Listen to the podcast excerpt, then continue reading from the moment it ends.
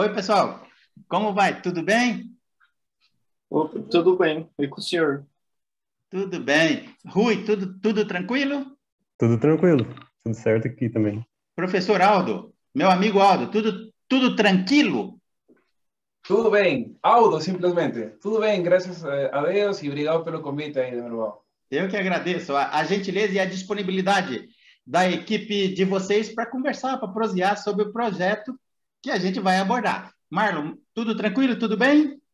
Tudo bem, tudo tranquilo. É um prazer estar aqui no, na, na, fazendo a entrevista para o senhor, minha primeira entrevista. Então, legal. Legal. Ian, tudo bem, Ian? Tudo bem, pedi desculpa aí pela ausência da câmera, mas estou aqui firme e forte. Tá bom, não se esqueça de devolver o seu celular para o seu amigo depois, hein? Pode deixar. Nathalie, é, como chama sua filhinha? Flora. Legal. Seja bem-vinda aqui ao nosso bate-papo, Nathalie. Muito obrigada. Ok. Eu queria fazer a primeira pergunta, vou encher a tela aqui. Qual o nome do projeto? Quem vai falar para a gente aí qual o nome do projeto? E... O nome da nossa proposta é o mapeamento da, da magnetosfera e a localização da anomalia do Atlântico Sul em nanosatélite. A nossa proposta é fazer esse mapeamento e estudar melhor a nossa magnetosfera é, sobre a influência dessa anomalia. Muito bom, muito legal.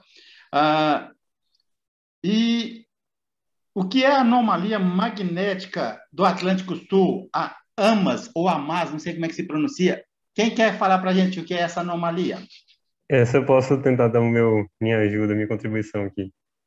Tem um texto meio grande para ler aqui, mas tudo bem. Tranquilo, Rui, pode pegar o texto e ler em função da relevância, para que quem Sim. estiver assistindo possa entender perfeitamente. Pode ler o texto aí tranquilamente. Certinho, obrigado. Bom, uh, bom, é, como todo mundo já sabe, né, a sigla AMAS é, significa Anomalia Magnética do Atlântico Sul.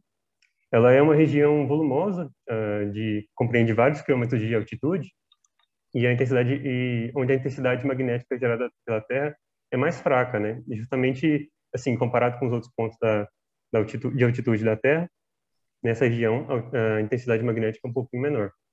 Ela compreende boa parte do Brasil, principalmente na região sul, assim como uma boa fatia do Oceano Atlântico e, e, faz, e parte do continente africano. Uh, a zona de magnetismo que temos na Terra, ao redor da Terra, é chamada de geomagnetismo, né? E é principalmente gerado pelo fluxo de cargas do núcleo da Terra, que é composto por, por níquel e ferro fundidos. E esse fluxo gera, então, esse campo magnético em torno da Terra. É, como esse núcleo ele não é perfeitamente uniforme, é, é esperado que tenha, então, regiões com um campo de menos ou mais intensidade, né? E menos intensidade, no caso, é o próprio AMAS, é o caso, que, é o caso do AMAS. Uh, um grande problema do geomagnetismo é que ele, ele deflete boa parte das nocivas partículas carregadas vindas do espaço, principalmente dos raios do, do Sol, né? Das erupções do Sol. E, mas tem um problema. É, algumas partículas elas ficam presas em, em, grupo, em grupos, né? Em regiões chamadas de cinturão de Van Allen. E como, quando a intensidade magnética é baixa, por exemplo, no AMAS, o que acontece? É, algumas partículas começam a fazer mais efeito nessa, nessa, região, então elas, elas afetam mais essa região. Né? A proteção acaba sendo menor. Bom, é, não há evidências sólidas ainda a respeito do, das, do efeito do AMAS na superfície mesmo da Terra, uh, mas não se pode dizer o mesmo para os satélites, né? Que, ou equipamentos eletrônicos, naves espaciais que passam nessa região. É, um fato importante é que quando o satélite passa pelo AMAS, eles devem desativar algumas das funções deles para poder não ter é, risco de, de, danificar permanentemente o, o, o, equipamento. E quando a gente fala de equipamento de satélite, de naves espaciais, a gente fala de milhões de dólares. E é um investimento que a gente tem que prestar muita atenção, tem que ter muito cuidado. Uma coisa que eu queria adicionar nessa parte aqui do fenômeno da atualidade é que, bom, ele está sofrendo um, um, um aumento, uh, o AMA está tá aumentando sua extensão, a média global da intensidade magnética está diminuindo. É, em 200 anos, diminuiu 9% a intensidade de magnetismo. E a, a, diminuição no AMAS, a intensidade mínima do AMAS está diminuindo ainda mais também. E tem um outro problema, que é a formação de um segundo, um segundo polo nessa anomalia. Antes tinha um, apenas um polo, agora está formando um outro polo perto da, do continente africano. E eu queria também adicionar que é para tomar cuidado com essa, com essa ideia de alarmista de inversão de polos, essa coisa de fim do mundo, que provavelmente não é isso que vai acontecer, mas isso, esse é um fato que a gente tem que, um fenômeno que a gente tem que estudar muito bem para entender a complexidade de tudo, né? E é basicamente isso. Legal. Se tiver alguma dúvida. Próxima pergunta que eu queria fazer é para a Nathalie. Nathalie, você ficou sabendo que é, um nanosatélite teria sido é, lançado em março para tratar da anomalia magnética do Atlântico Sul, da AMAS. É, ia ser lançado esse nanosatélite em março é, por uma estação russa e foi abortado porque teve alguns problemas. É, mas provavelmente voltará e será lançado. O que eu queria te perguntar, Nathalie, é se o projeto de vocês ele é original ou se ele colide com esse projeto que está sendo conduzido e vai ser colocado no, é, no no entorno da Terra, né? O, o, outro nanosatélite, como é que é isso? É original o projeto de vocês? Então, é, primeiro comentando a respeito dessa missão brasileira, né, que, do lançamento na Rússia, é, ele se trata do Nanosat BR-C2. É, ele é o segundo nanosatélite é, de cunho é, brasileiro lançado para afins do estudo da AMAS. Teve também a emissão do Nanosat BR-1C, é, C1, é, lançado em 2014. E esse segundo lançamento, né, do Nanosat 2, ele, ele é um CubeSat 2.1, então eles são duas unidades de CubeSat, e ele foi adiado por questões técnicas de queda de energia. Então foi assim, uma questão simples, é, eles tiveram uma pequena falha de energia na estação e preferiram adiar para correr tudo bem.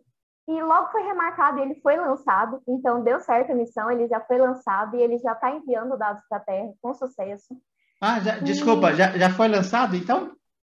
Sim, já está recebendo dados, foi um sucesso.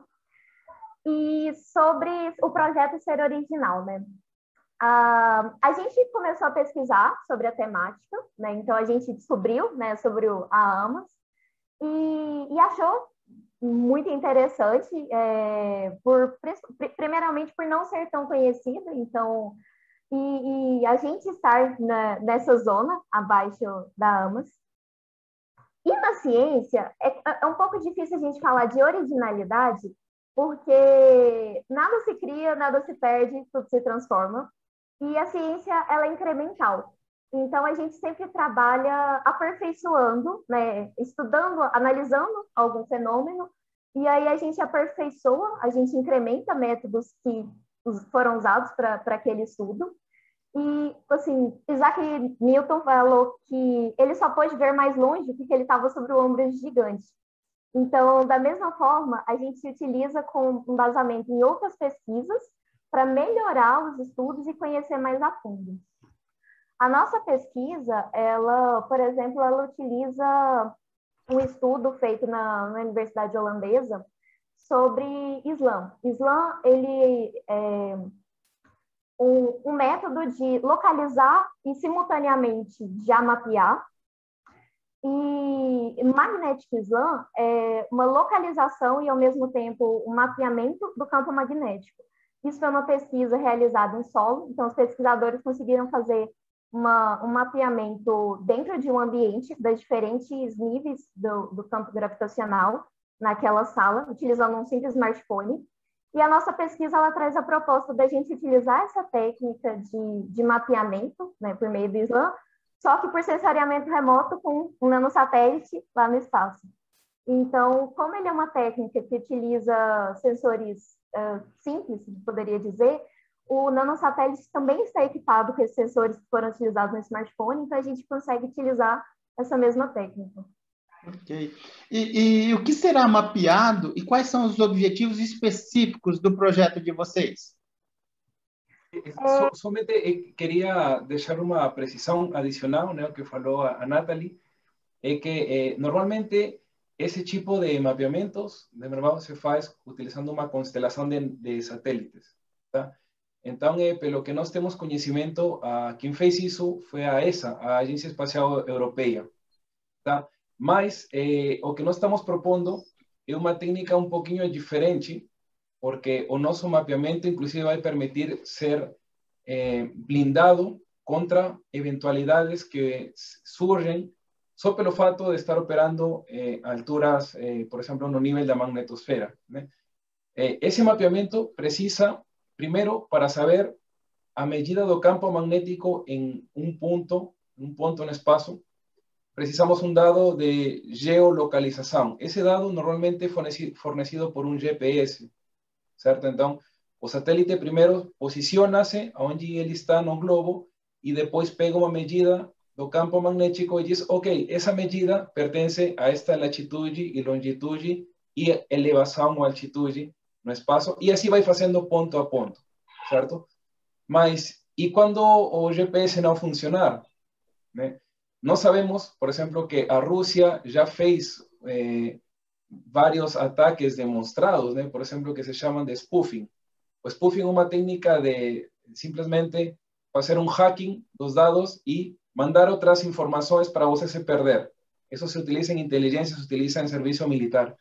Y no solamente eso, o GPS eh, puede sofrer los dados siendo afectados tranquilamente por los fenómenos como eh, climáticos, temporales, eh, campo electromagnético, de, de, aviación, eso simplemente reduciendo la, potencia de ese sinal.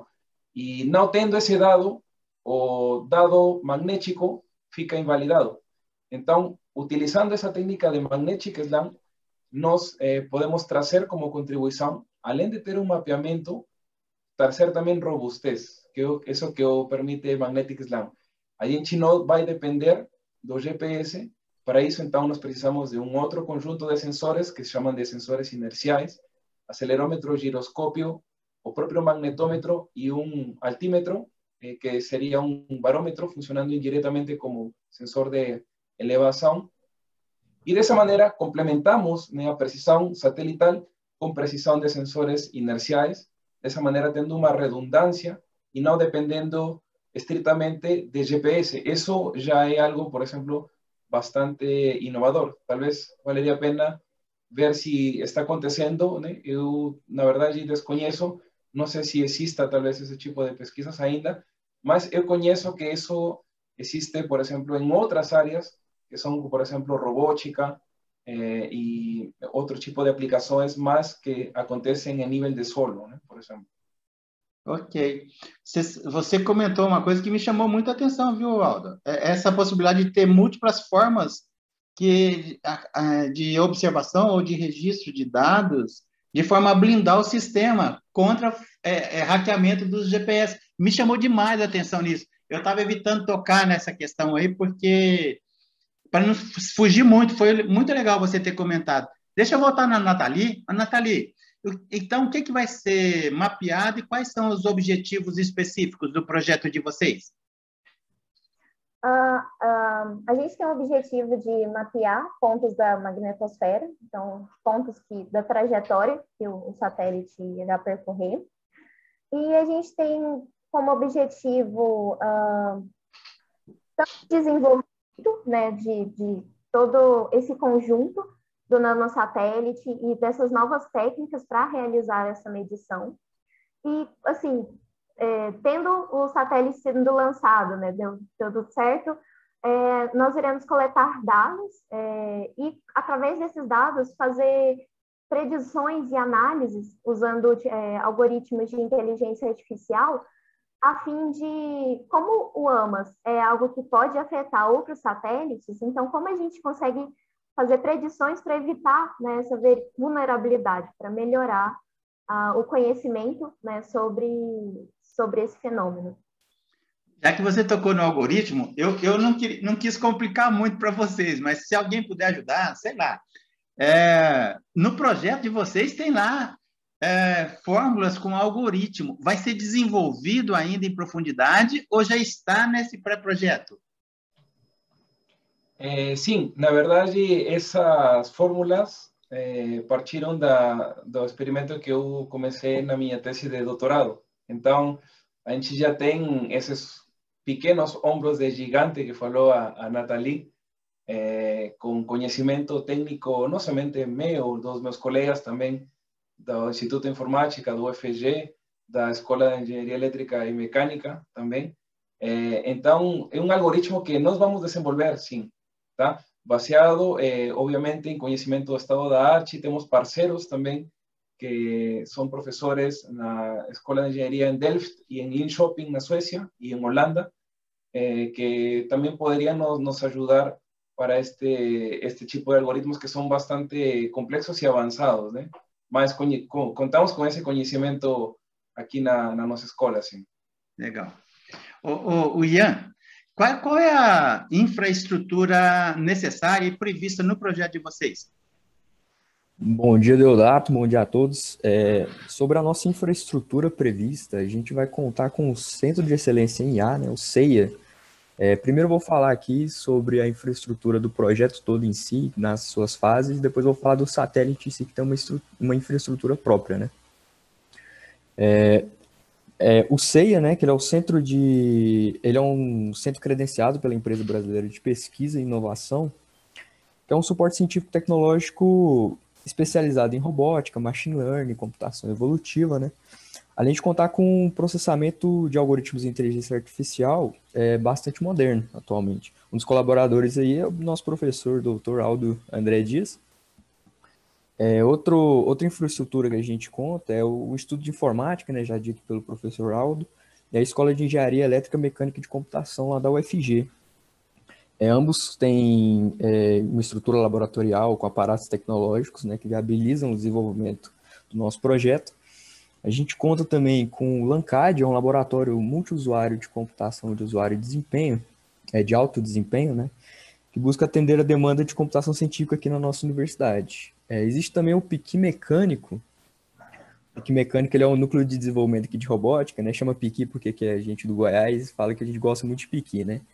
Aí fizeram esse núcleo de desenvolvimento de robótica e para fins de, de aumentar a como é como se diz é, a produção acadêmica científica, certo? E o nosso satélite, né? Caso a gente passe para próximas etapas e tal, a gente vai ser é, a gente vai conseguir o nanosat, né, com, sua, com, sua, com seus sistemas, subsistemas essenciais, que a gente vai colocar nele para viabilizar a, o envio dele né, para o espaço. É, esses subsistemas, né, da infraestrutura do nosso satélite, ele conta com um subsistema de controle e determinação de altitude. Ele é responsável por lidar é, com a orientação do satélite, que é em relação a um sistema referencial ele é indispensável para a orientação do é, a orientação apropriada do satélite. Ele conta com um sistema de suprimento de energia, né, fornece energia elétrica para os demais componentes, é, utilizando um banco de baterias. É, tem um subsistema de rastreio, telemetria e comando. Esse sistema de telemetria é para envio e recebimento de mensagens, né, de sinais do usuário e do provedor a gente tem também um sistema de computador de bordo, eu acho que esse aqui é o mais importante né, do satélite, ele que, que manda em tudo, ele que fala o que, que, o que vai ser ativado, o que não vai ser ativado, vai mandar informação, vai receber informação. Tem o sistema de estrutura, que é uma estrutura modular baseada em um CubeSat, né? Padrão, 2020 é, é, é, a estrutura dele, né? Ele é, ele, é um, ele é um cubo de 10 centímetros por 10 centímetros por 10 centímetros, é, ou seja, um litro, né?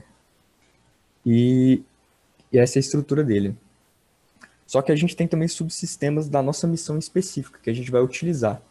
É o sistema de subsistema de GPS, que ele compreende, né, é, um baixo consumo de energia no nosso caso, que é um GPS que consome 10% menos de energia que um GPS convencional. Ele, o nome dele é GPS L1 PI Nave NG. O, o GPS é para permitir a, a, obtenção de informações para a criação de imagens, né, dados sensoriais georreferenciados. E a gente vai ter também um subsistema de câmera, justamente para para detecção de pontos de referência também, ou landmarks, né? É, ele é indispensável também para o projeto.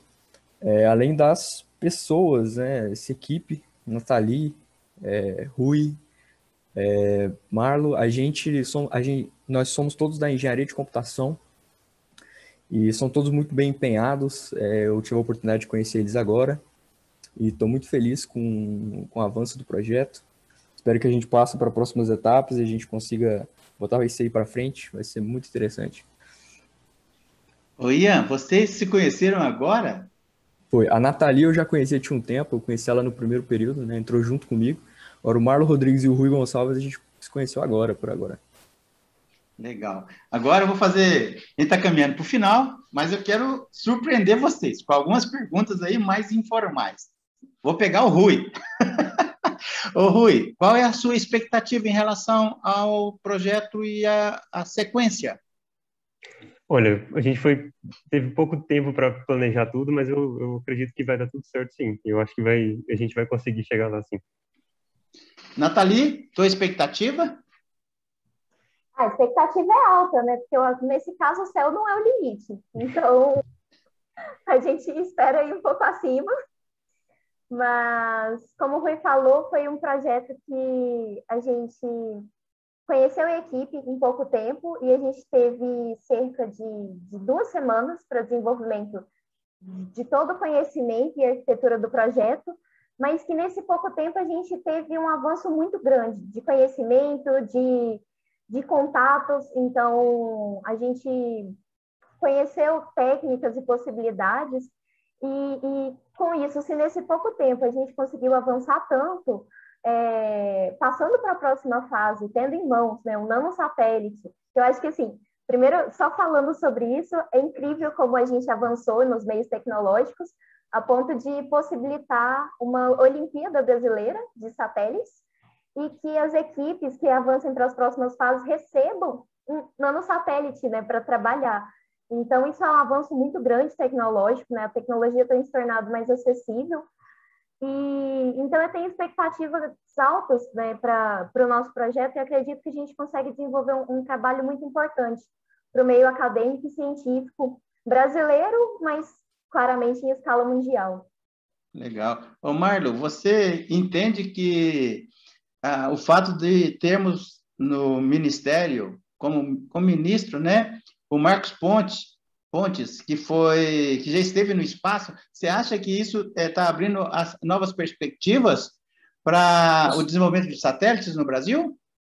Com certeza, eu acompanho a nossa agência espacial já faz algum tempo, antes do, do Marcos Pontes entrar, e é totalmente outra cara. O Marcos Pontes e o Carlos Moura, que é o atual presidente da agência espacial, eles estão fazendo total diferença para colocar o Brasil nessa era espacial novamente. É, a gente já teve, a gente teve um tempo em stand-by, né? Mas agora eu acredito que a gente está voltando com tudo. Legal. A gente está caminhando para o fechamento. É, o, o, Zoom já me avisou aqui que já está é, se encerrando o nosso tempo, então eu queria é, ouvir as últimas palavras do Aldo. Infelizmente, Aldo, com uma certa limitação de tempo, é, a gente tem aí pouquíssimo tempo.